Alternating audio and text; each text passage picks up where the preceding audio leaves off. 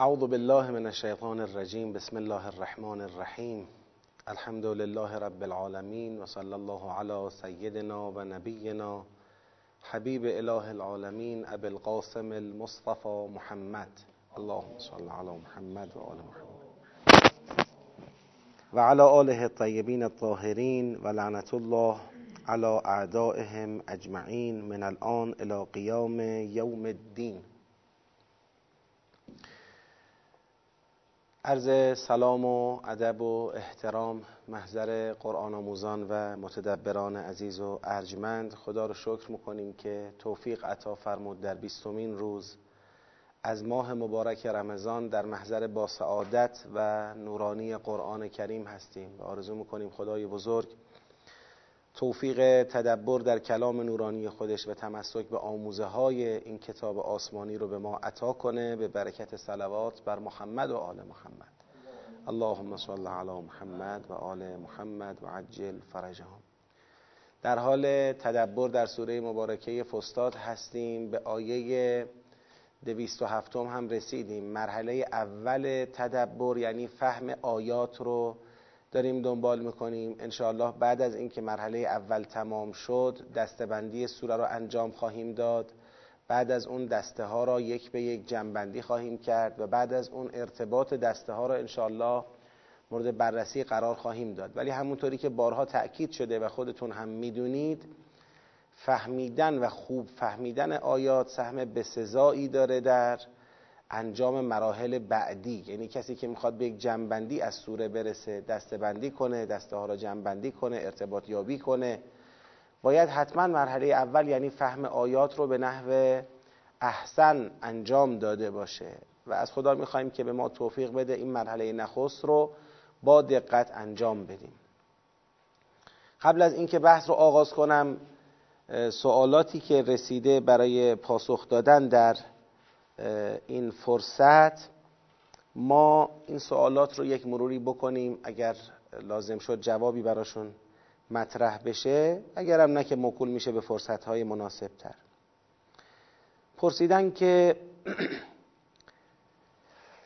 مناطقی هست روی کره زمین شش ماه شب شش ماه روزه شب قدر اونها چطور میشه؟ خب می‌دونید به بحث سوره فستاد سوره بقره ما مربوط نمیشه اما حالا با توجه به اینکه احتمال داره به زودی هر کدوم از ما توی این مناطق قرار بگیریم شب قدر 6 ماه طولانی خیلی سخت میشه یه جوابی عرض کنم. ببینید در مناطق شمالی و جنوبی قطب شمال قطب جنوب هم باز غروب و طلوعی به تناسب خودش وجود داره. اینطور نیستش که خورشید در یک نقطه ثابتی شیش ماه وایساده یا خورشید در یک نقطه بله یا در یک نقطه ثابتی مثلا متوقف روزه یا شیش ماه مثلا نه. این به تناسب خودش در اونجا هم غروب و طلوعی وجود داره و به تناسب همون غروب و طلوعی که خورشید در اون مناطق داره شب و روزش تعیین میشه شب قدرشون هم بر همون اساس. تعریف میشه. حالا احکام ریسترش هم انشاءالله خودتون دنبال خواهید فرمود. یا این سوالو پرسیدن که مثلا ما الان در یک نیمکره از زمین هستیم. اینجا ساعاتی دیگر شب احیا شب قدر احتمالا آغاز میشه. همون موقع نیمکره دیگری از زمین روزه. اونجا تکلیفش چیه؟ شب قدر یه 24 ساعته. جواب این سوال اینه. شب قدر یه 24 ساعت کامله. حالا هر کسی در روی هر قسمتی از زمین یه بخشی از اون رو چه می‌کنه؟ درک می‌کنه. پس یه 24 ساعت کامل شب قدر داریم.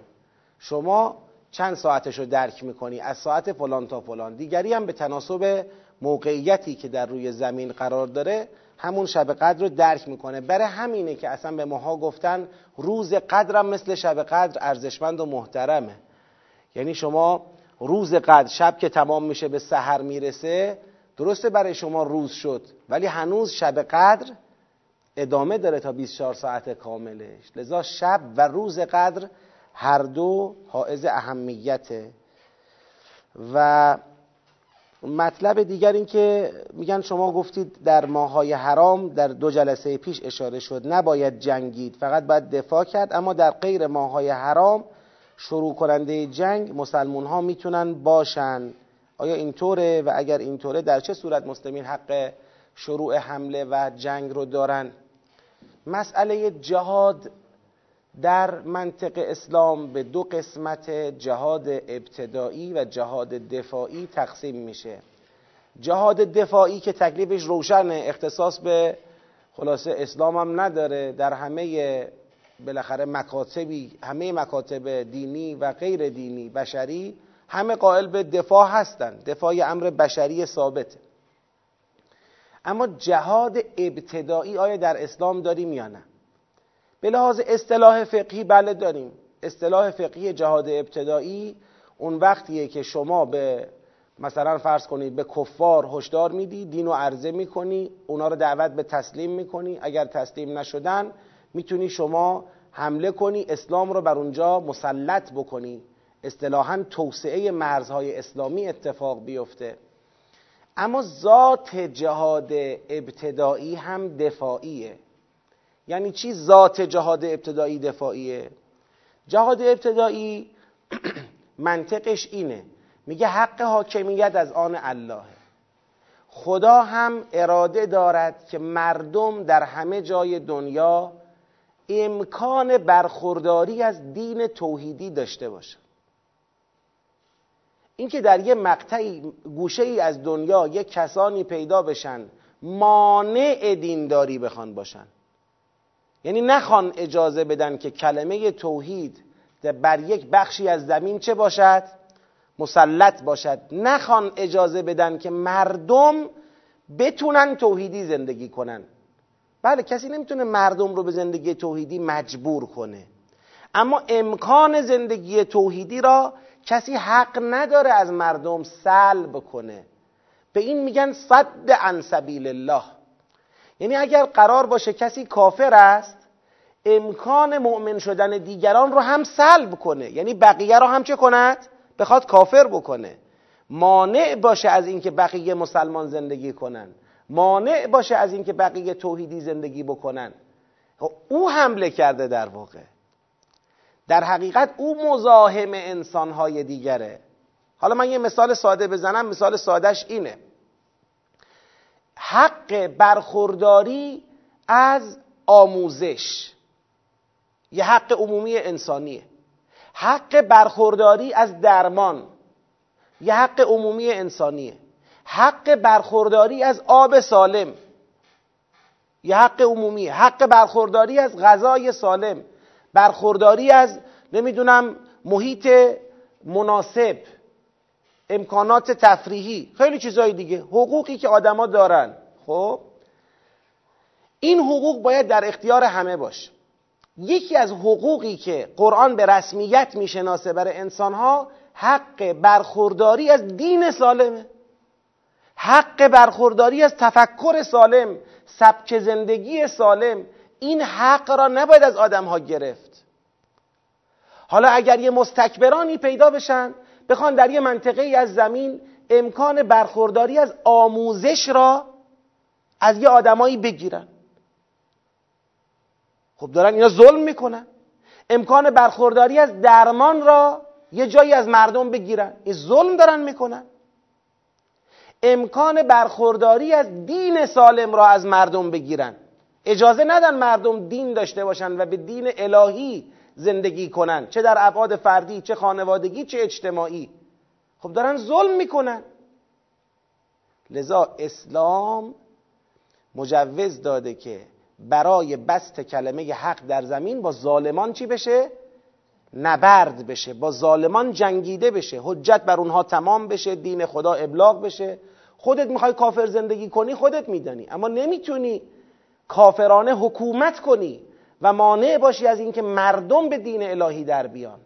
این صد عن سبیل الله و اسلام جلوت وای میسه. این میشه جهاد در اصطلاح فقه بهش میگن جهاد ابتدایی. ولی ذات جهاد ابتدایی هم مبارزه با ظلم و ذاتش جهاد دفاعیه. حالا دفاع از حقوق انسانی از جمله حق برخورداری از دین. حالا سوالات دیگری هم هست. انشاءالله اگر مجال بشه تو فرصت های دیگه بهش خواهیم پرداخت. خواهران و برادران من تأکید می‌کنم احیانا اگر سوالی می‌پرسید می‌بینید تو جلسه پاسخ داده نمیشه فرصت ایجاب نمی‌کنه چون سوالات زیادی ممکنه می‌رسه. اگه بخوایم فقط سوال جواب بدیم ممکنه ده ها نفر دیگری که دارن این برنامه رو می‌بینن خب من به اونا دسترسی ندارم. ممکنه نتونم همراهشون کنم و اینا. لذا سامانه پرسش و پاسخ تدبری برای همین طراحی شده. الحمدلله اونجا سوال بی جوابی الان ما نداریم. هر کس سوالی پرسیده ما جواب دادیم. تو سامانه پرسش و پاسخ تدبری تدبر دات هلپ می‌تونید وارد بشید سوالتون رو ثبت کنید. در اولین فرصت به سوال شما الله جواب داده خواهد شد. خب یک صلوات ختم کنید. اللهم صل علی محمد و آل محمد و عجل فرجهم. بحث ما زیل مباحث حج رسید به اینجا که درست حج مشترک بین مسلمونا و مشرکان داره برگزار میشه ولی در آخرین مباحث حج خدا اشاره کرد که دو تا مکتب وجود داره. یک عده دنیاگرایند یک عده اما نگران عذاب خدا دنیا و آخرت را به قید حسنه می‌خواهند. دو مکتب است دو نگاه است. اون کسانی که فقط دنیا می‌خوان تو آخرت دستشون خالیه. کسانی که دنیا و آخرت را به قید حسنه و نجات از عذاب می‌خوان اینا نصیب می‌برن از اونچه که انجام دادن. و خدا با اینا از در واقع سریع الحساب بودن خودش بر اساس سریع الحساب بودن خودش اجر اونا را بهشون میده. بحث حج تمام شد اما گویا خدا می‌خواد این مقایسه این دو نگاه را ادامه بده. در ادامه مقایسه این دو نگاه یک بار دیگر خدا فرمود و من الناس و من الناس. و من الناس اول کیا بودن؟ گفت و من الناس کسی است که یعجب که قوله فی الحیات دنیا این آخر دنیا خواهیه. و دنیا خواهی خود را هم به تأیید خدا میرسونه و یشهد الله علی ما فی قلبه. خدا را شاهد می‌گیره که همین دنیا خواهی چیز خوبیه. و هو علد الخصام این بدترین و لجوجترین و انودترین دشمنانه. کسی که دنیا می‌خواد و دنیا خواهی خود را خدایی جلوه میده. یعنی دین خود را دنیا خواهی معرفی می‌کنه. دین خود را فقط رفاه طلبی آسایش دنیا تعریف می‌کنه. این بدترین دشمنانه. چرا؟ چون خطرناکه. یه گرایش عجیبی تو ما آدم ها وجود داره. از هر نوع خانشی هر نوع قرائتی از دین که دنیای ما را محدود نکنه به شکل غریزی چیکار می‌کنیم؟ بگید. استقبال می‌کنیم. یعنی ما علاقه داریم به دینی که هیچ جور مزاحمتی با دنیای ما نداشته باشه. دنیای ما را به حرام و حلال تقسیم نکنه. نون ما را به حرام و حلال تقسیم نکنه. شهوات ما را به حرام و حلال تقسیم نکنه. ما اینجوری آدما اینطوری هن غریزتا اینجوری دوست دارن.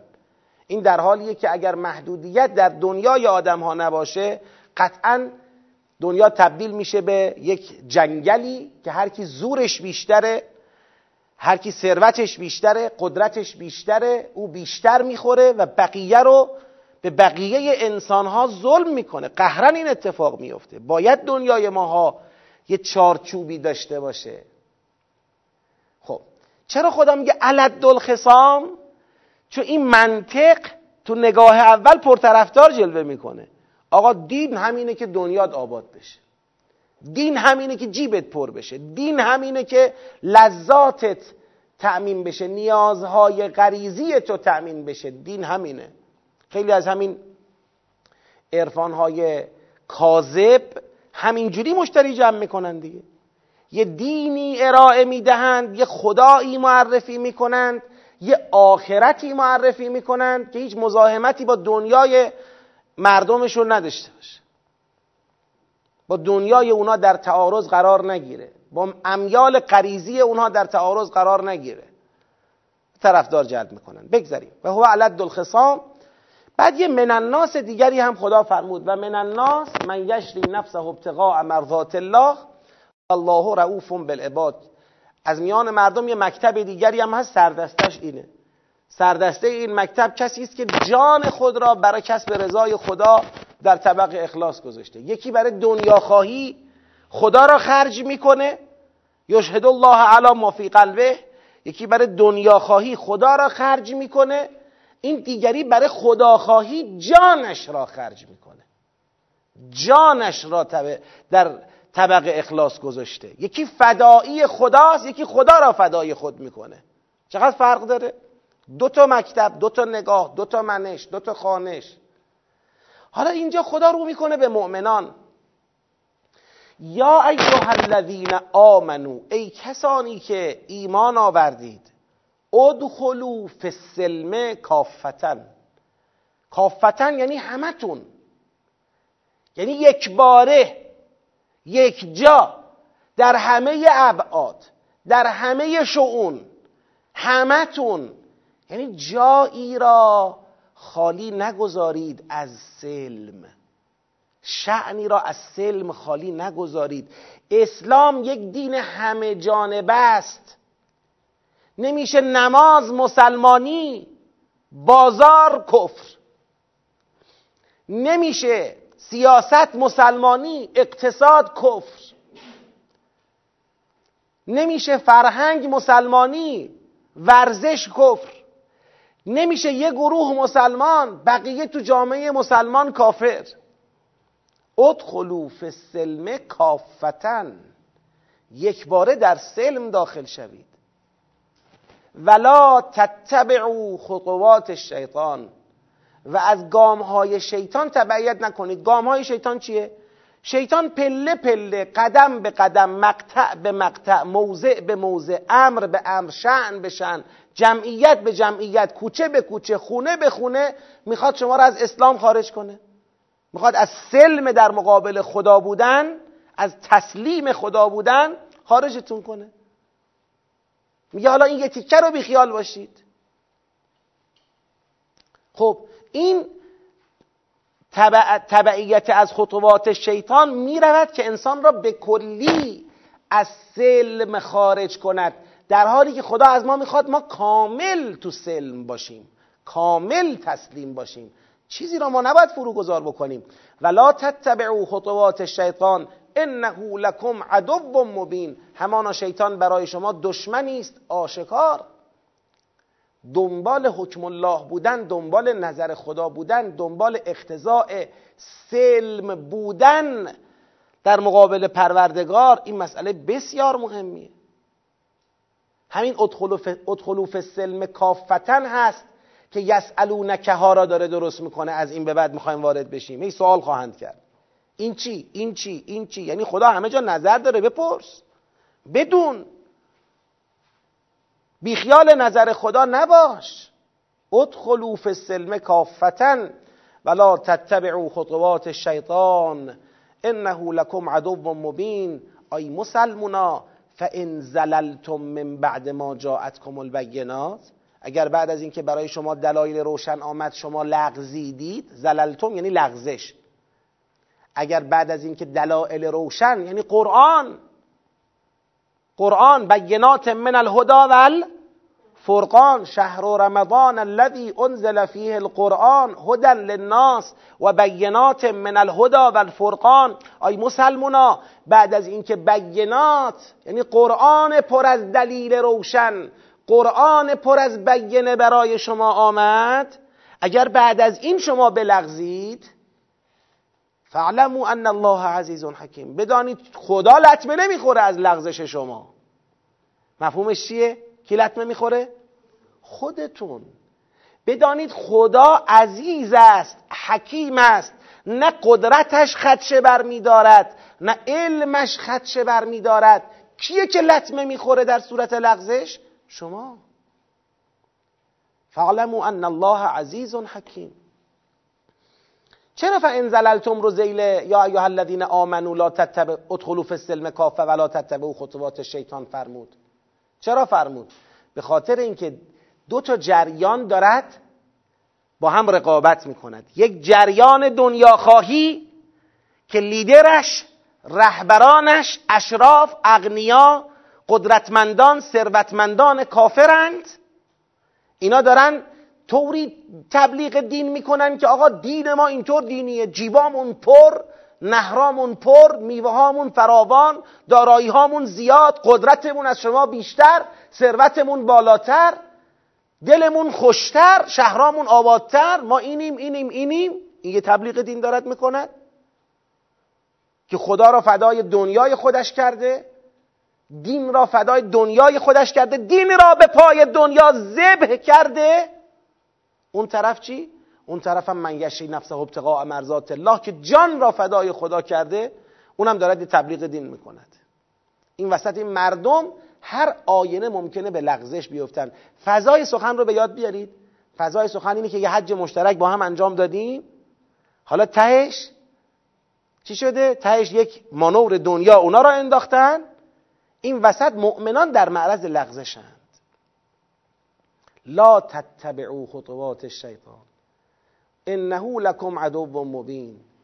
فان زللتم من بعد ما جاءتكم البینات اگر بعد از اینکه بینات براتون اومد لغزیدید به سمت منطق دنیا باورتون شد دین یعنی دنیا؟ باورتون شد دین یعنی پول؟ دین یعنی رفاه؟ صرف نظر از رضایت خدا؟ اگر همچین چیزی رو باور کردید پس بدانید. فعلموا ان الله عزیز حکیم آی مسلمونا آی مؤمنا هل ینظرون کیا؟ کیا هل ینظرونه؟ اون کفار. اون من الناس من یعجبو که قوله فی الحیات الدنیا. خدا می‌خواد بگه آیا این کافرانی که میگن ربنا آتنا فی دنیا آیا این و دیگه آخرت رو نمیگن و دیگه حسنه هم نمیگن قنا عذاب نارم نمیگن فقط آتنا فی دنیا میگن؟ آیا این کافرانی که یعجب که قوله فی الحیات الدنیا و یشهد الله علی ما فی قلبه و هو علد الخصام؟ این کافرانی که اذا تولا سعا الارض لیفسد فیها و یهلک الحرث و النسل.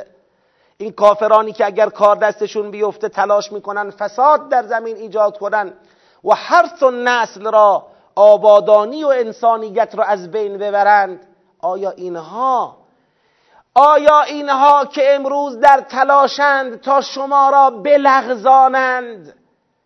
به رغم اینکه شما بینات دارید می‌خوان شما را بلغزونن.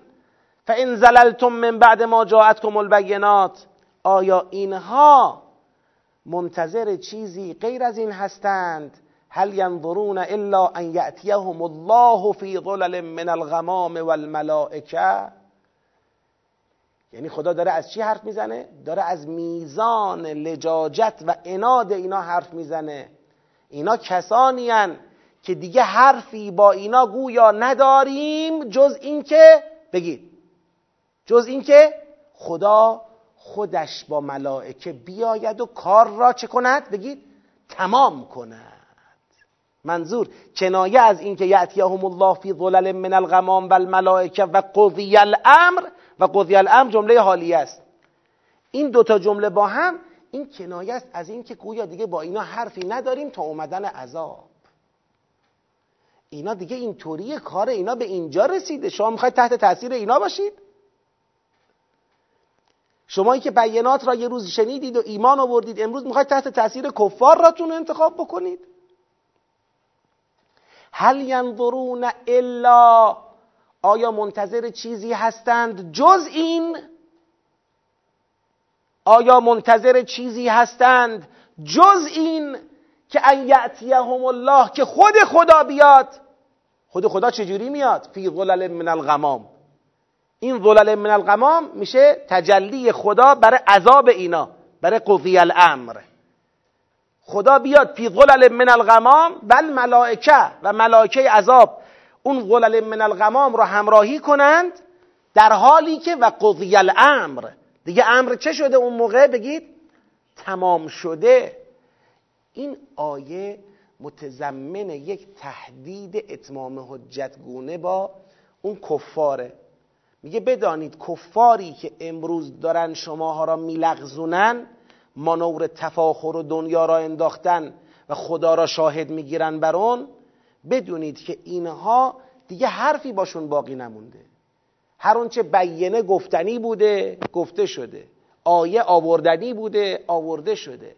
با اینا فقط یه چیز باقی مونده. خود خدا بیاد کارو تموم کنه. خود خدا بیاد امر رو پایان بده و قضی الامر. گول اینا رو نخورید دیگه. بله دیگه. اصل اصلش برای همین اینجا آمده لذا هل ینظرونه غایبه. اونا رو خطاب قرار نمیده. خطاب به توی مؤمن درباره اونا حرف می‌زنه. یعنی یا ایها الذین آمنو هل ینظرون الکفار هل ینظر الکفار الا ان یأتیهم الله فی ظلل من الغمام و الملائکه و قضی الامر. آیا این کفاری که حالا دارن شما را گول می‌زنن می‌خوان بلغزونن اینا منتظر چیزی به جز آمدن خود خدا و پایان یافتن امر هستند؟ اینا دیگه کار, کار از کار اینا گذشته. ولی بدانند و بدانید و الله ترجع امور درسته الان وقتش نرسیده که عذاب اونها بیاد ولی سرانجام همه امور از جمله این مانور تفاخر و دنیاگرایی اینها به قصد لغزوندن شماها. بدانید همه امور به سوی خدا باز میگردد. بعد سل بنی اسرائیل. پیغمبر از بنی اسرائیل سوال کن. ببینید داره یک آینه عبرتی جلو روی مؤمنان میگذره. مؤمنان کدوم مؤمنان؟ مؤمنانی که بینات اومده دارن میلغزن ولی الان. به خاطر مانور تفاخر دنیاگرایان. سل بنی اسرائیل. سوال کن از بنی اسرائیل. کم آتیناهم من آیت بینه. چقدر ما به بنی اسرائیل آیه بینه دادیم آیه روشن دادیم مثل شما که بینات براتون اومد. چقدر ما به بنی اسرائیل آیه بینه دادیم. ولی چیکار کردن؟ و من یبدل نعمت الله من بعد ما جاءته فان الله شدید العقاب. اینا نعمت خدا را نعمت خدا اینجا میشه چی؟ منظور از نعمت خدا؟ میشه چی؟ دقیقا تو آیه؟ آیت بینه. نعمت, نعمت الله یعنی آیت بینه. اینا آیه بینه براشون اومد. ولی آیه بینه را که نعمت الله بود تبدیل کردند. تبدیل کردند. تحریف کردند. تغییر درش ایجاد کردند. چرا خدا اینجا از آیه بینه با عبارت نعمت یاد کرد؟ حالا از آیه بعدی و آیات قبلش معلوم میشه. نه نه.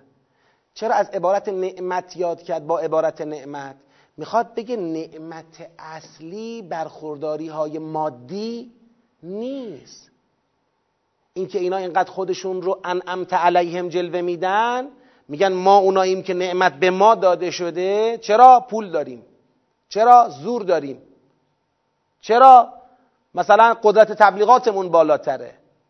اینایی که می‌خوان خودشون رو منعم و علیهم نشون بدن و بعد اینو دلیل و حجتی بگیرن بر حقانیت خودشون. ما هم در سوره هم میگیم اهدنا الصراط المستقیم صراط الذین انعمت علیهم. انعمت علیهم یعنی راه کسایی که بهشون پول دادی. راه کسایی که بهشون از نعمتهای مادی بیشتر دادی. شهواتشون راحتتر ارضا میشه. یعنی راه اینا. غیر المغضوب علیهم ولا الضالین. از الذین انعمت علیهم در مقابل کیاست؟ در مقابل مغضوب علیهمه. نه در مقابل فقرا. یعنی معیار در برخورداری از نعمت آیت بینه است. معیار میزان پول و قدرت و ثروت و شهرت نیست. آیه بینه چی داری؟ اینو در سوره مبارکه محمد صلی الله علیه و آله و سلم هم خدا داره. وقتی مسلمونا به خدا میگن خدا میگه من مولای شما هستم برید با کفار بجنگید. گویا یه شبهه ایجاد میشه. تو چطور مولای مایی همه پولا دست اوناست؟ تو چطور مولای مایی زور دست اوناست؟ که خداوند اونجا بیان می‌کنه میزان بیناته. آیا کسی که از جانب خدا افمن کان علا بینت من ربهی که من زین له سوء عملهی و تبع اهواهم بیاید با بینه بسنجید. من میگم مسلمانم. من میگم مؤمنم. معیار سنجشم شده پول. معیار سنجشم شده رفاه. معیار سنجشم شده زواهر دنیا. هرچی برخوردارتره به نظر من برحقتره. هرچی زورمندتره به نظر من برحقتره. اینجوری؟ یعنی برحق بودن با زورمندیه؟ با پولداریه؟ با چیه؟ لذا خدا آیت بینه را اینجا میگه نعمت الله.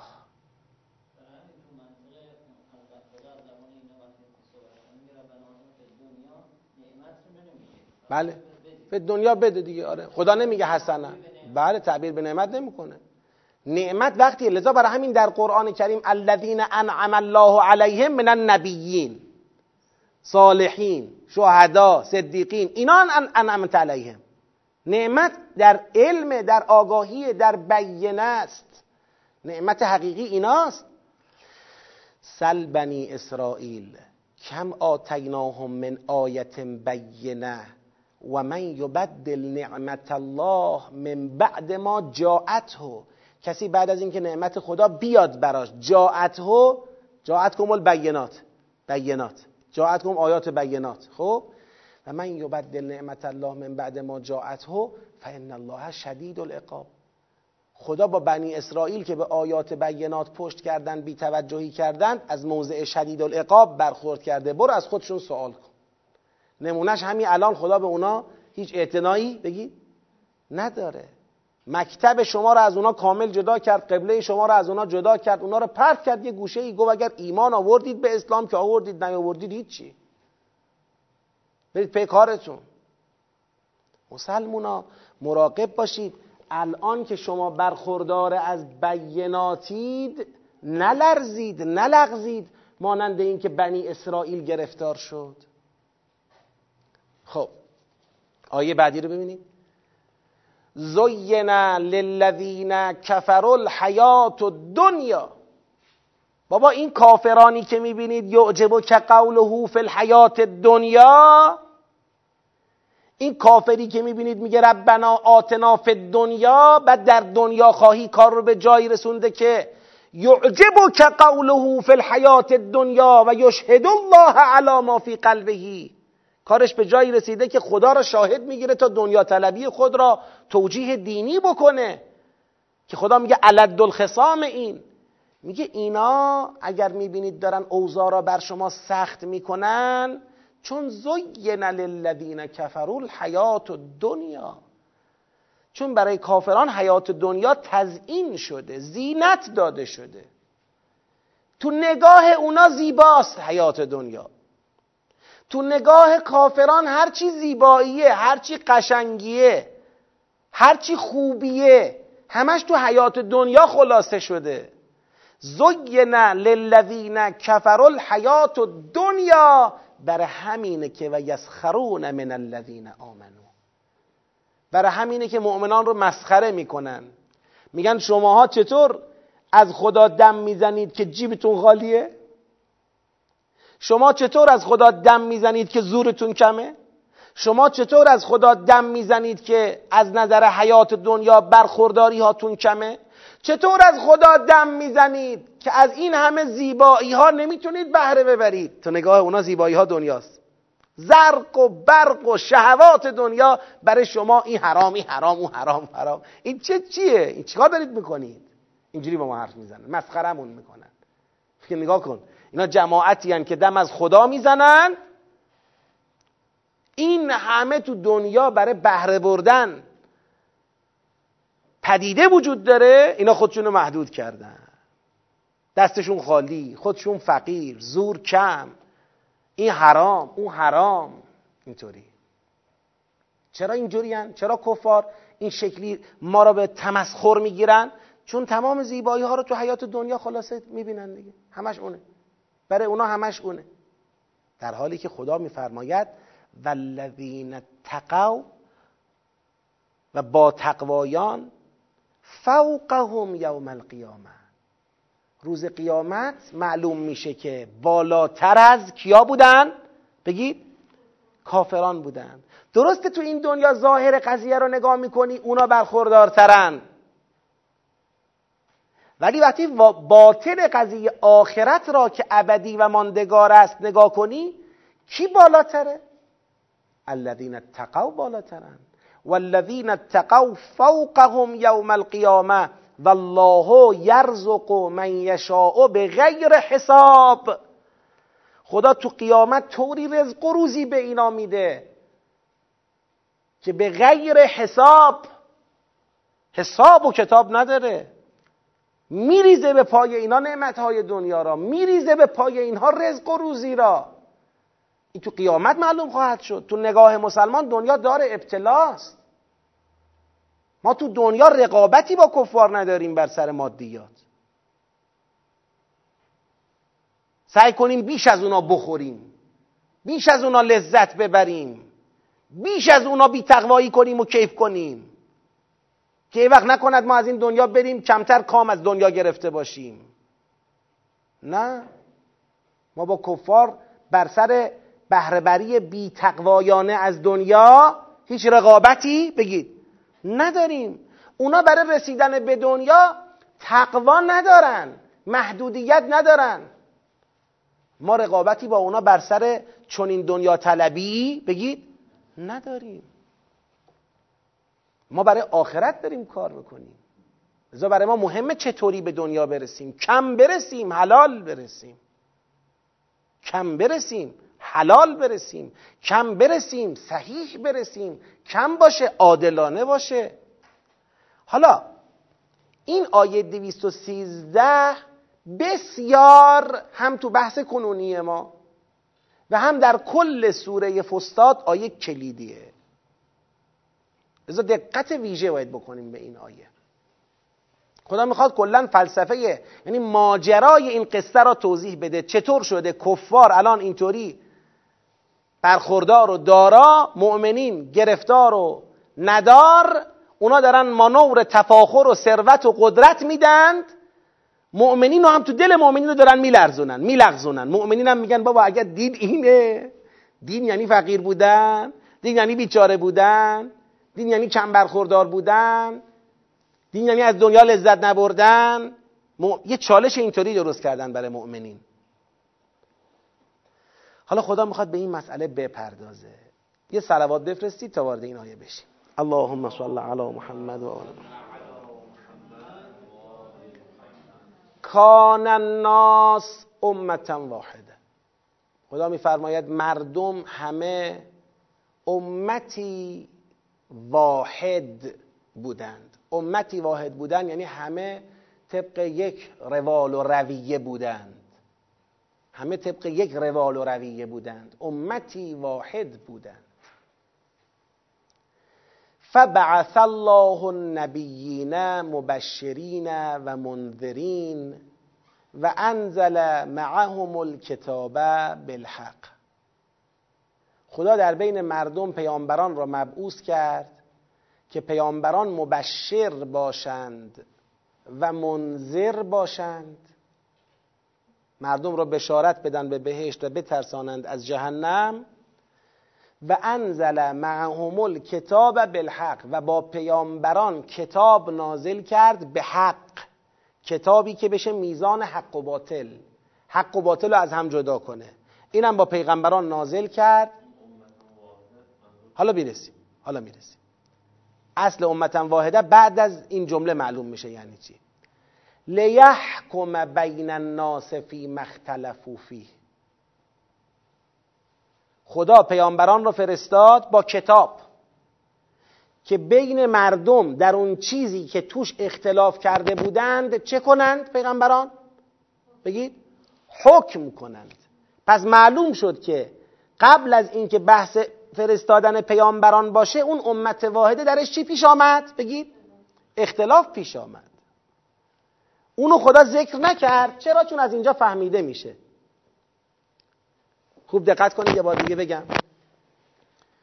کان الناس امتا واحده. مردم یه امت واحده بودند.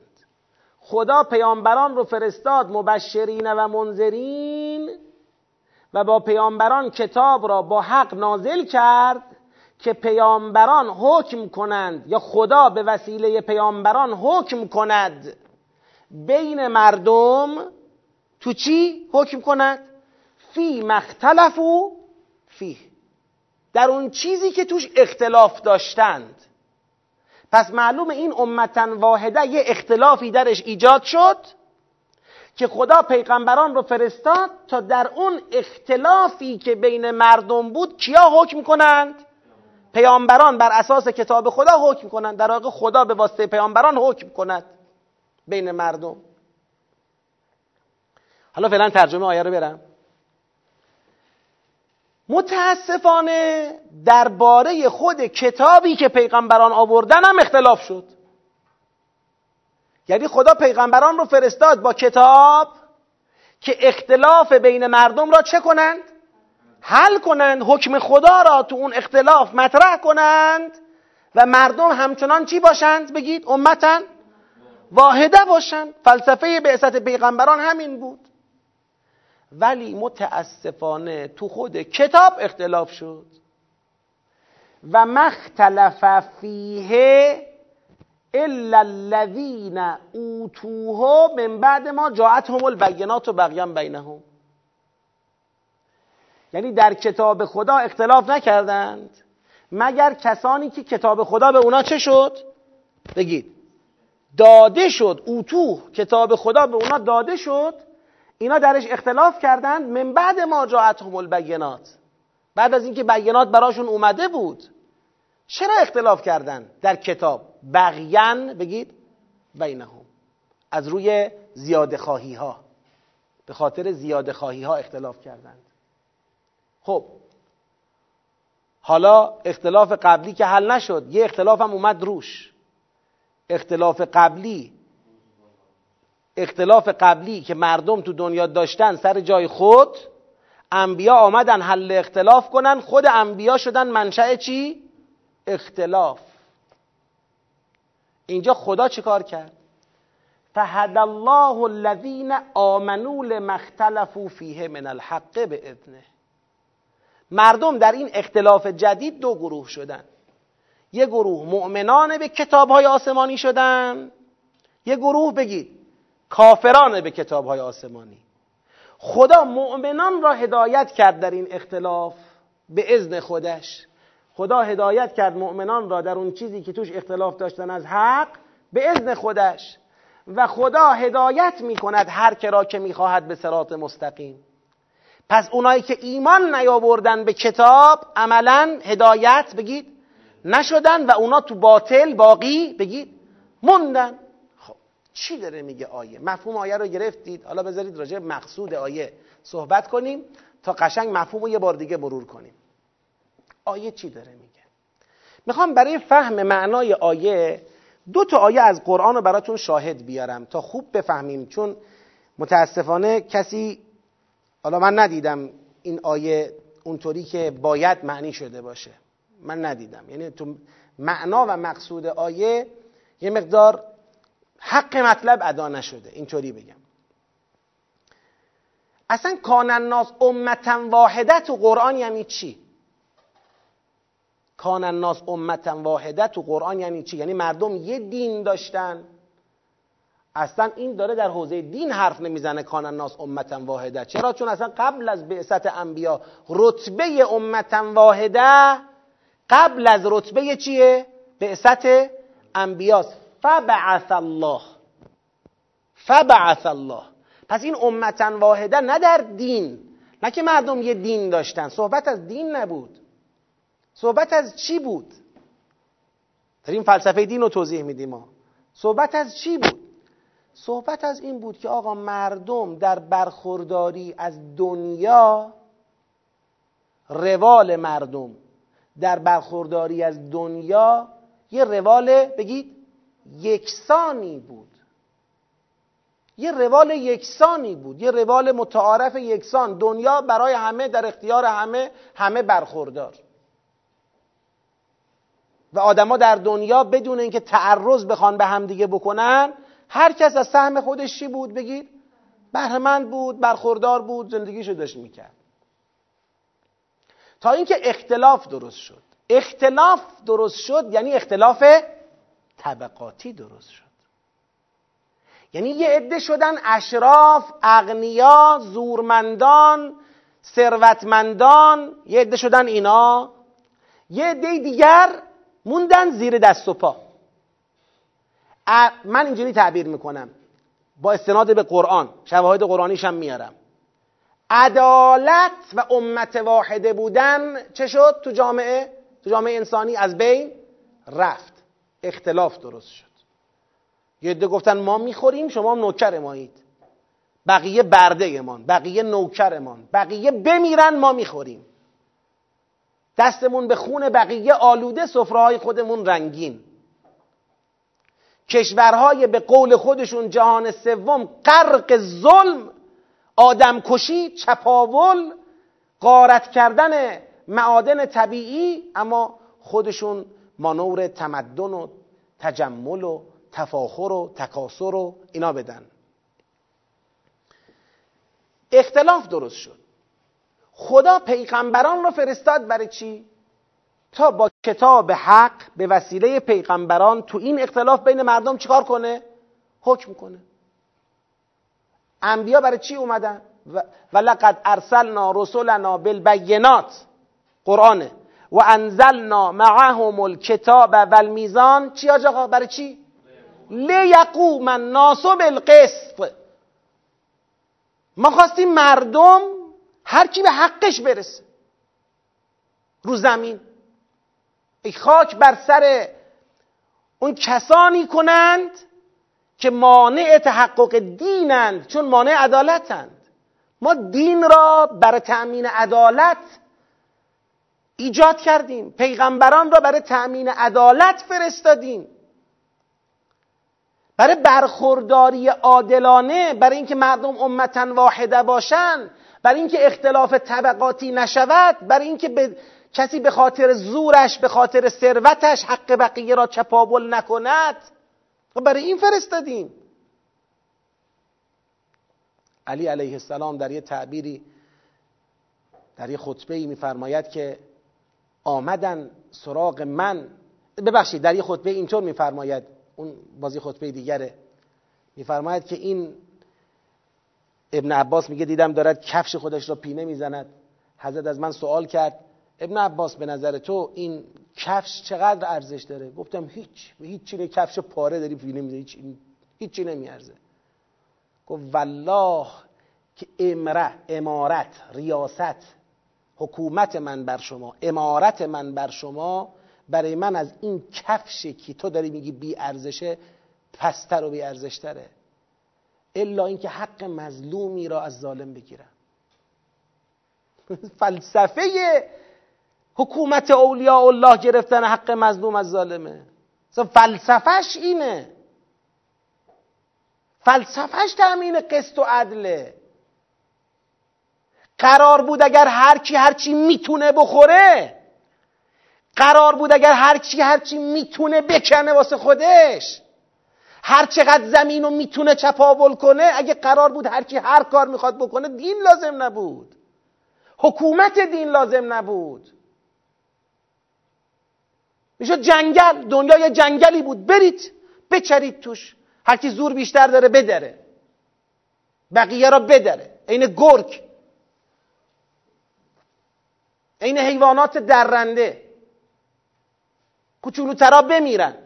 قانون بقا به حسب زور حاکم بشه بینتون.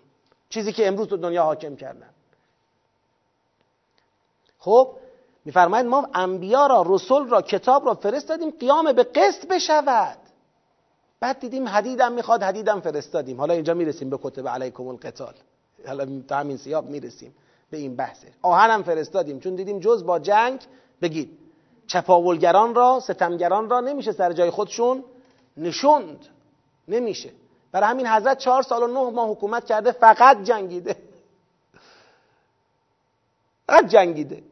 جنگ دیگه. حکومت ولی الله یعنی جنگ با ظلم. یعنی جنگ با ظالمان. یعنی برپایی عدالت مطلق در جهان. تعارف با کسی نداره. تو باج سیبیلی تو می‌خوای. اون باج سبقتش در اسلام رو می‌خواد. اون خراج قوم و قبیله بزرگش رو می‌خواد. اون فلان می‌خواد چی که نشد که؟ بیایم شروع کنیم به این و اون باج و خراج دادن که نمیشه که. خب. حالا من شاهدم شاهدم بیارم که کان الناس امتا واحده یعنی چی؟ یعنی برخورداری از بفرمایید. در برخورداری از دنیا. یه دونه می‌خوام از سوره زخرف شاهد بیارم. زخرف آیه 33 یه صلوات بفرستید بخونمش.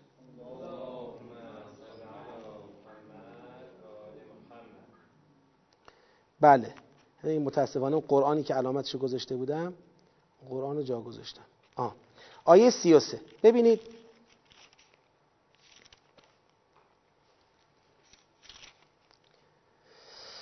خدایا شکرت.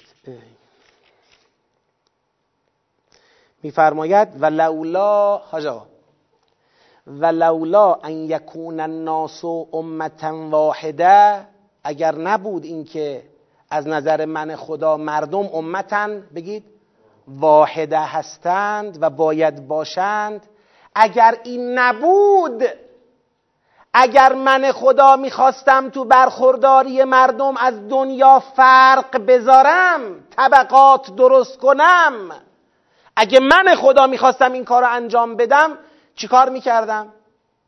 میفرماد اگر نبود این که مردم امت واحده هستن لجعلنا لمن یکفر بالرحمن لبیوتهم سقفا من فضة و معارج علیها یظهرون و لبیوتهم ابوابا و سررا علیها یتکئون و زخرفا و ان کل ذلك لما متاع الحیات الدنیا.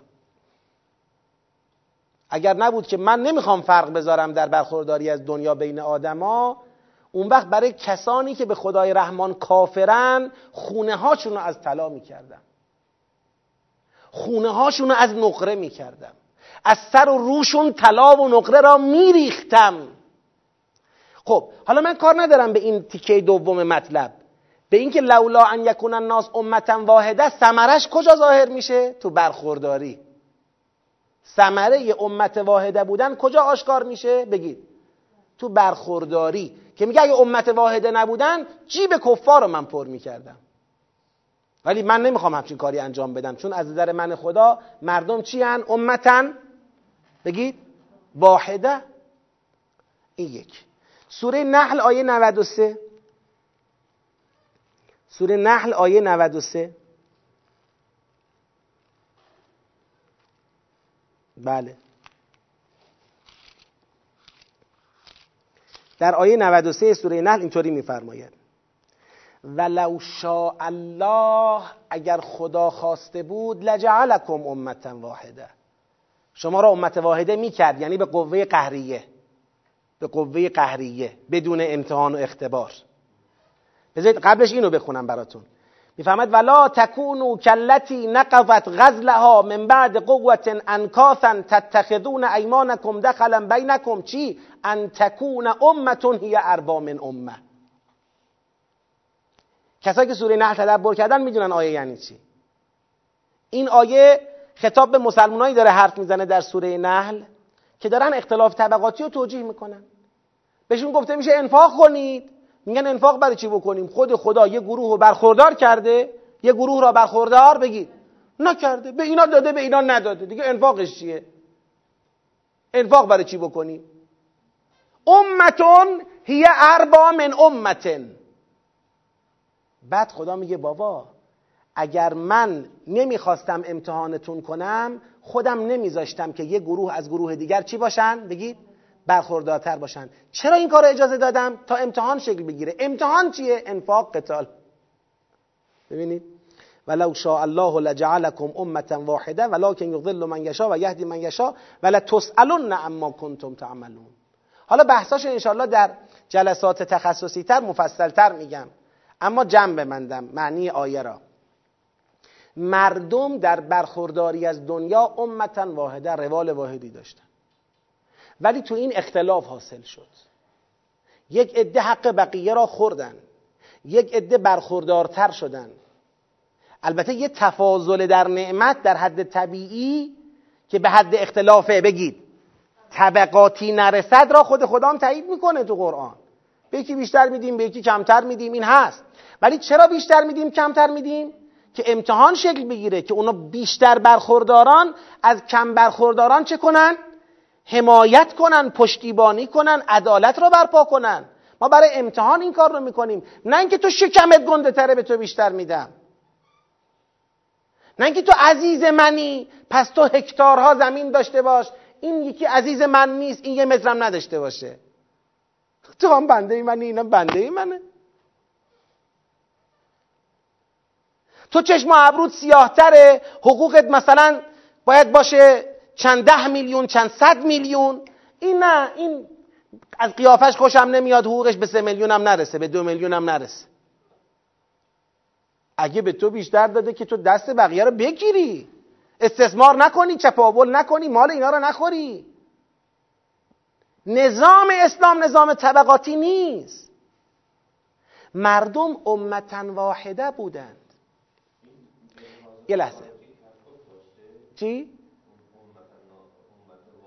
رتبی به لحاظ رتبی. ولی از روز اول در جنگ قابیل و حابیل این بهره کشی و بهره زور گفتن شروع شد. امت واحده یعنی برخورداری روال عادی. یعنی همه در عدالت اجتماعی بله عدالت اجتماعی. برخورداری از مطامع و منافع دنیا به حق خودشون به سهم خودشون نه کمتر نه بیشتر بدون ظلم و چپاول. این چیزیه که بود و این چیزیه که باید بهش برسیم ما دوباره. غایت دوباره همینه. جامعه بالقسط والعدل. که تو اون جامعه یک عده به دلایل واهی برخوردارتر از بقیه بگید نیستن. و چون برخوردارترن بقیه را له بگید نمی‌کنن. این چیزیست که ما می‌خوایم تهش به همین برسیم دوباره. مردم امت واحده بودن اختلاف کردن. یک عده پر برخوردار یک عده کم برخوردار درست شد. خدا پیغمبران را فرستاد مبشر و منذر با کتاب تا حکم کند بین مردم تو این چیزی که توش اختلاف داشتن. برای مردم حکم کنن بگن بابا بالقسط زندگی کنید. به عدل زندگی کنید. حق همو چپاول نکنید. به هم ظلم نکنید. امت واحده اید شما. این درست نیست یک عده دارن اشراف و اغنیان بقیه برده و بدبخت. این نباید باشه. اما تو همین صحبت انبیا اختلاف شد. تو همین صحبت یعنی انبیا آمدن حل اختلاف کنن خودشون شدن منشأ اختلاف. حالا آی مسلمونا اگر می‌بینید این کفار دارن شماها را مسخره می‌کنن سر دنیا ماجرا از اینجا شروع شده. اینا نخواستن تو این اختلافه چه کنن؟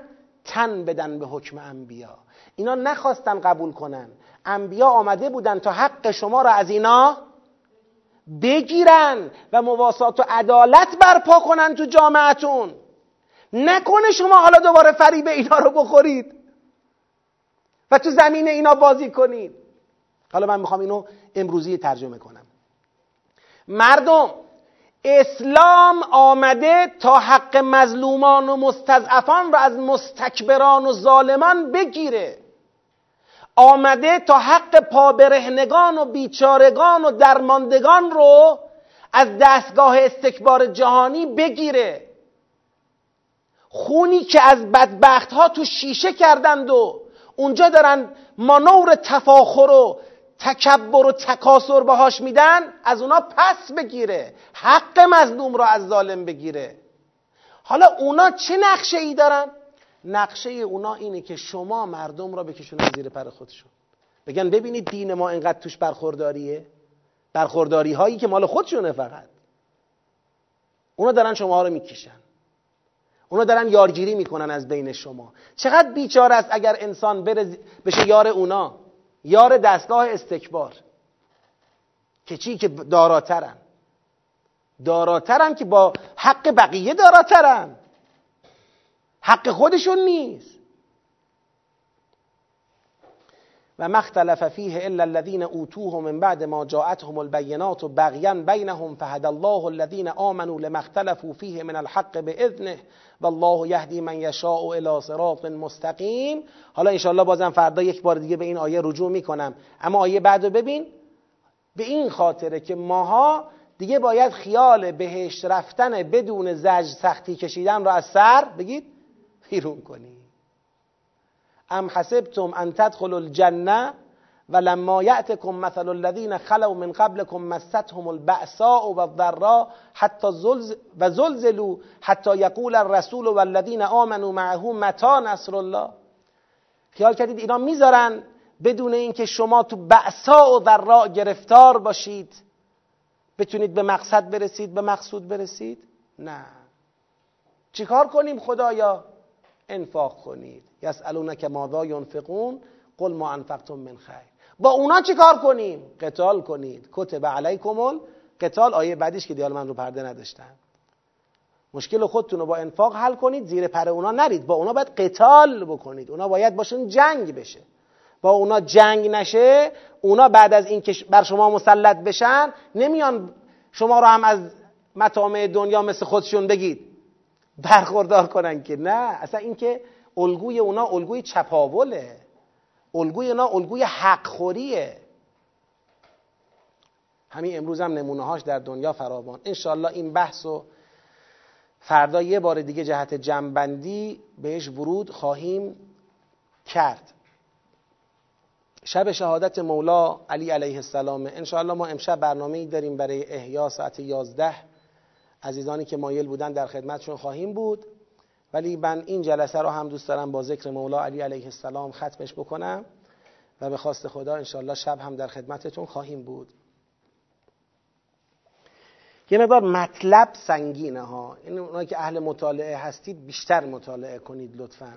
قبل و بعد و بیشتر ببینید. انشاءالله منم فردا یه تلاش دیگری خواهم کرد که مطلب بهتر جا بیفته اگر برای کسی جا نیفتاد. خلاصه مطلب اینه که اسلام آمده برای برپایی عدالت. علی علیه السلام نمونه بارزی است از حکومت عدل اسلامی که برای تحقق عدالت میدان به چپاولگری ها ستمگری ها زیاده خواهی ها کچفهمی ها نمیده. میدان نمیده به اینا. کشته عدالت خودش میشه. لشدت عدله. علی علیه السلام به شهادت می‌رسد به خاطر شدت عدلش. عدل او را نه دشمن تحمل کرد نه دوست. نه دشمن تحمل کرد نه دوست. دشمن مثل معاویه بود که عدل او را تحمل نکرد. دوستان هم دو گروه بودند که عدل او را تحمل نکردند. یکی مثل اصحاب جمل که زیاده خواهی کردند عدل او را تحمل نکردند. یکی مثل اصحاب نهروان که کچ فهمی کردند و عدل او را تحمل نکردند. و او به خاطر شدت عدلش به شهادت رسید.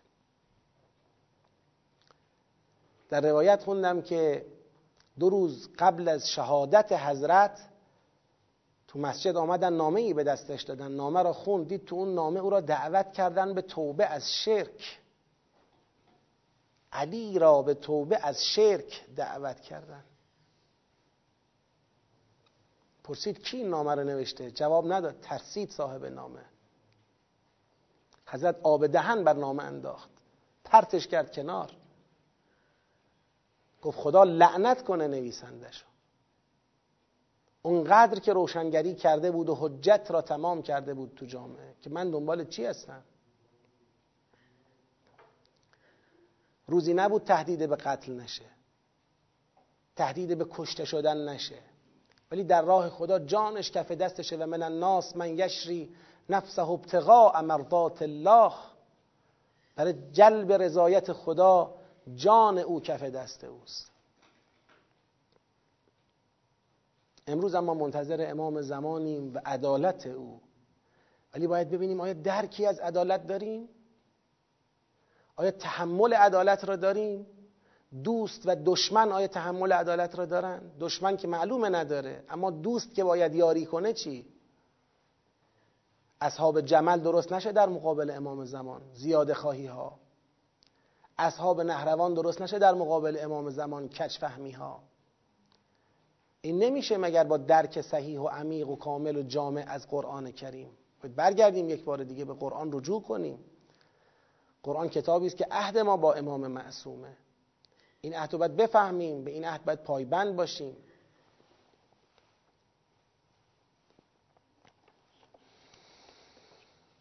ابیاتی رو می‌خونم در وصف علی علیه السلام. انشاءالله روزه کامل رو واگذار می‌کنم به شب. علی اون دردمند شب علی آن شیر مرد روز علی آن مرد مردان جهان و سرفراز قله پرواز علی آن مرد غیرت مرد قدرت مرد علم و دانش و بینش علی اکمل علی کامل. علی افضل علی فاضل. علی اعلم علی عامل علی عقل و علی عاقل علی عدل و علی عادل علی تندر علی طوفان علی دریا علی ساحل. علی درد و علی درمان علی وصل و علی هجران علی جود و علی احسان علی عارف علی عرفان علی عهد و علی پیمان علی جنت علی رزوان علی سرحلقه خوبان علی سرچشمه جوشان علی آغاز بی پایان علی تنهای تنهایان علی سرمایه قرآن علی سرشاخه ایمان علی سرخیل سرمستان علی بارش علی باران علی اون مرد پرسولت علی استاد در حکمت نمونه در همه عالم نمونه در همه ابعاد علی آن مرد بی همتای در تقوا علی آن مرد قدرت مرد علم و دانش و بینش. علی سرفصل و سرمشق و علی سمبل علی الگو.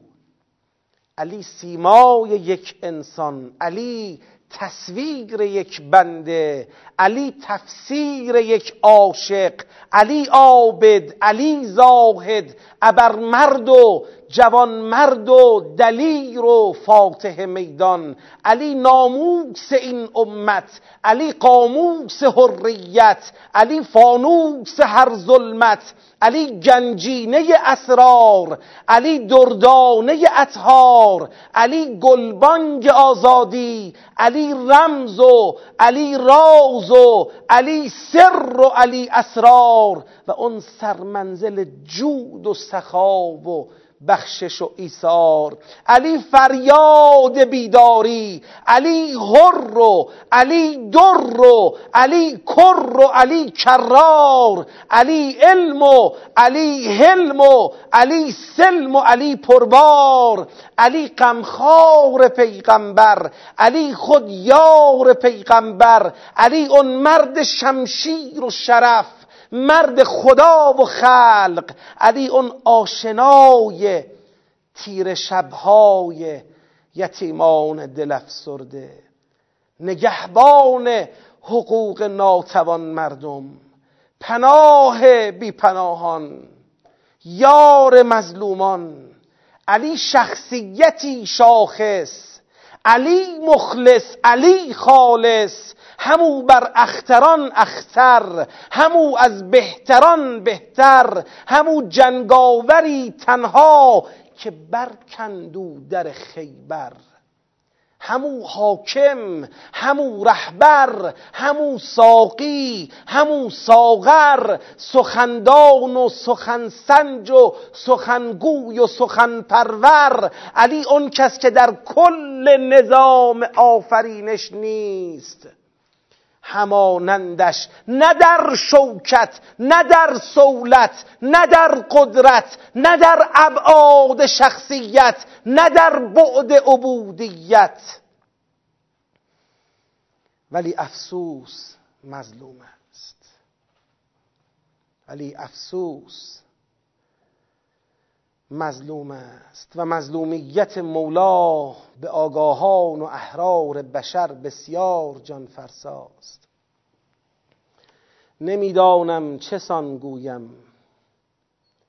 هنوز از پشت درهای فرو افتاده تاریخ و اندر پیچ و تاب نخلهای خفته در صحرا صدای درد می آید.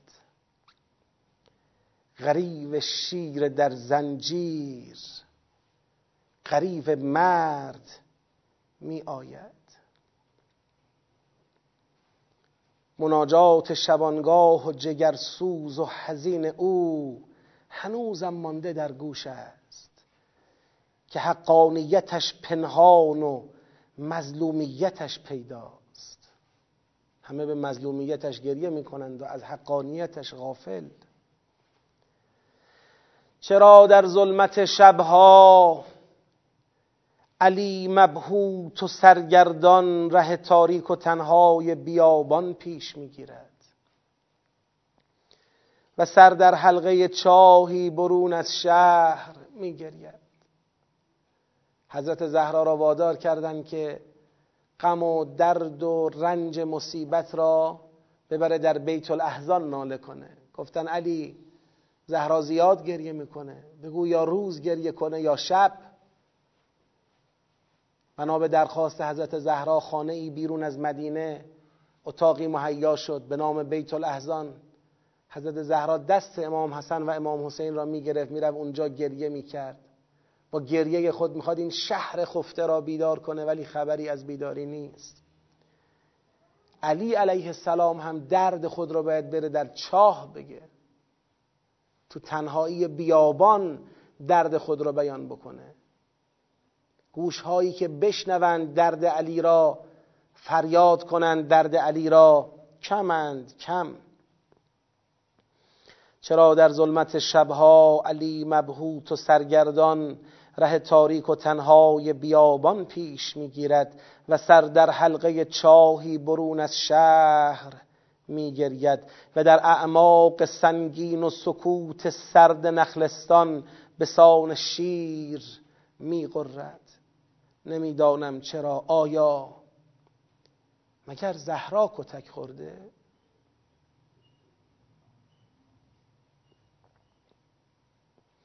گریه های علی رو تاریخ از اون موقع به یاد داره. به بچه های خانه فرمود بچه ها بلند بلند گریه نکنید. وصیت حضرت زهرا بود که باید شبانه دفن بشه. بچه ها بلند بلند گریه نکنید. مبادا همسایه ها خبردار بشه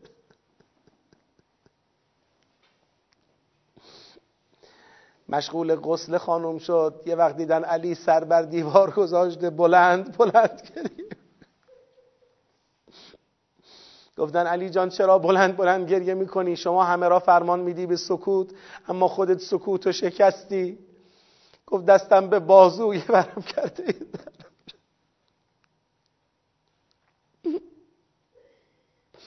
علی غیرت الله. مگر زهرا کتک خورده؟ و یا فریاد از این دارد که غارتگر فدک برده؟ و انسانیت و عدل و مروت در جهان مرده و یا نه اشک چشمان علی بهر خلافت بود که در حقش ستم کردند و بیرحمان جلادان عمود خیم خم کردند و شیادان و بدنامان امام مسلمین گشتند و صدها لکه بر متن کتاب دهر افزودند ولی اینها همه درد است. ولی درد علی این نیست. علی از درد تنهایی که تنها مانده می گرید و اون زندانی تاریخ به خود هم درد می جوید علی هم سنگر و هم راز و هم پرواز می خواهد و اینک با تو می گویم تو ای حب علی در دل. بیا تا هر دو جان بر کف مصمم متحد با هم. علیوار و علیگونه به راه عشق بشتابیم و گامی تازه برداریم. که ان العزت لله و پیروزی از آن ماست. در وصیتی که حضرت داشتن در لحظات آخر ساعات آخر خطاب به مردم گفتن ای مردم به زودی از من جسه ای بیجان و ساکت در میان دستان شما باقی خواهد موند. و من مایه عبرت شما خواهم بود. دیروز همسایه شما بودم امروز مایه عبرت و فردا از میان شما خواهم رفت. بعد از این همه سخنوری و نتاقی مرا ساکت خواهید دید. بعد از این همه جهاد و تلاش در راه خدا مرا ساکن و بیجان خواهید دید و این سفری است که همه خواهید رفت. فردا به امامت کدامین امام در مقابل ظلم خواهید ایستاد. در خطبه ای از خطبه های نهج البلاغه دارن به امامت کدامین امام با ظلم خواهید جنگید با ظالمان خواهید جنگید. چه فرصت هایی را از دست دادیم برای جنگ با ظلم و ظالمان برای برپایی عدالت در جهان؟ هنوز یک فرصت باقی است. و این لطف خداست که تا ما تربیت نشیم تا ما آماده نباشیم این فرصت رو در اختیار ما نخواهد گذاشت. وگرنه بشر این فرصت رو هم مانند فرصتهای قبلی میسوزونه از بین می‌بره بدون اینکه هیچ نتیجه ای حاصل بشه. اللهم صل على محمد وآل محمد وعجل فرجهم.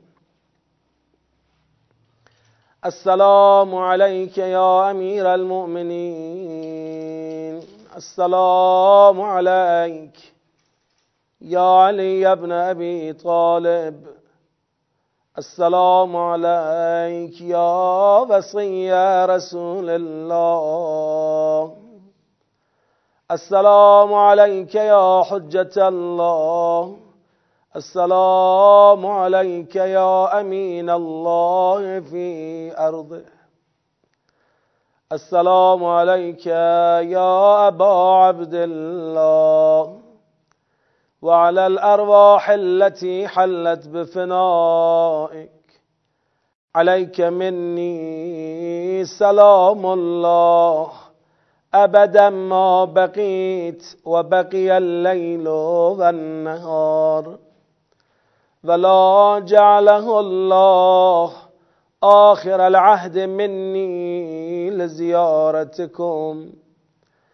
السلام على الحسين وعلى علي بن الحسين وعلى أولاد الحسين وعلى أصحاب الحسين ورحمة الله وبركاته.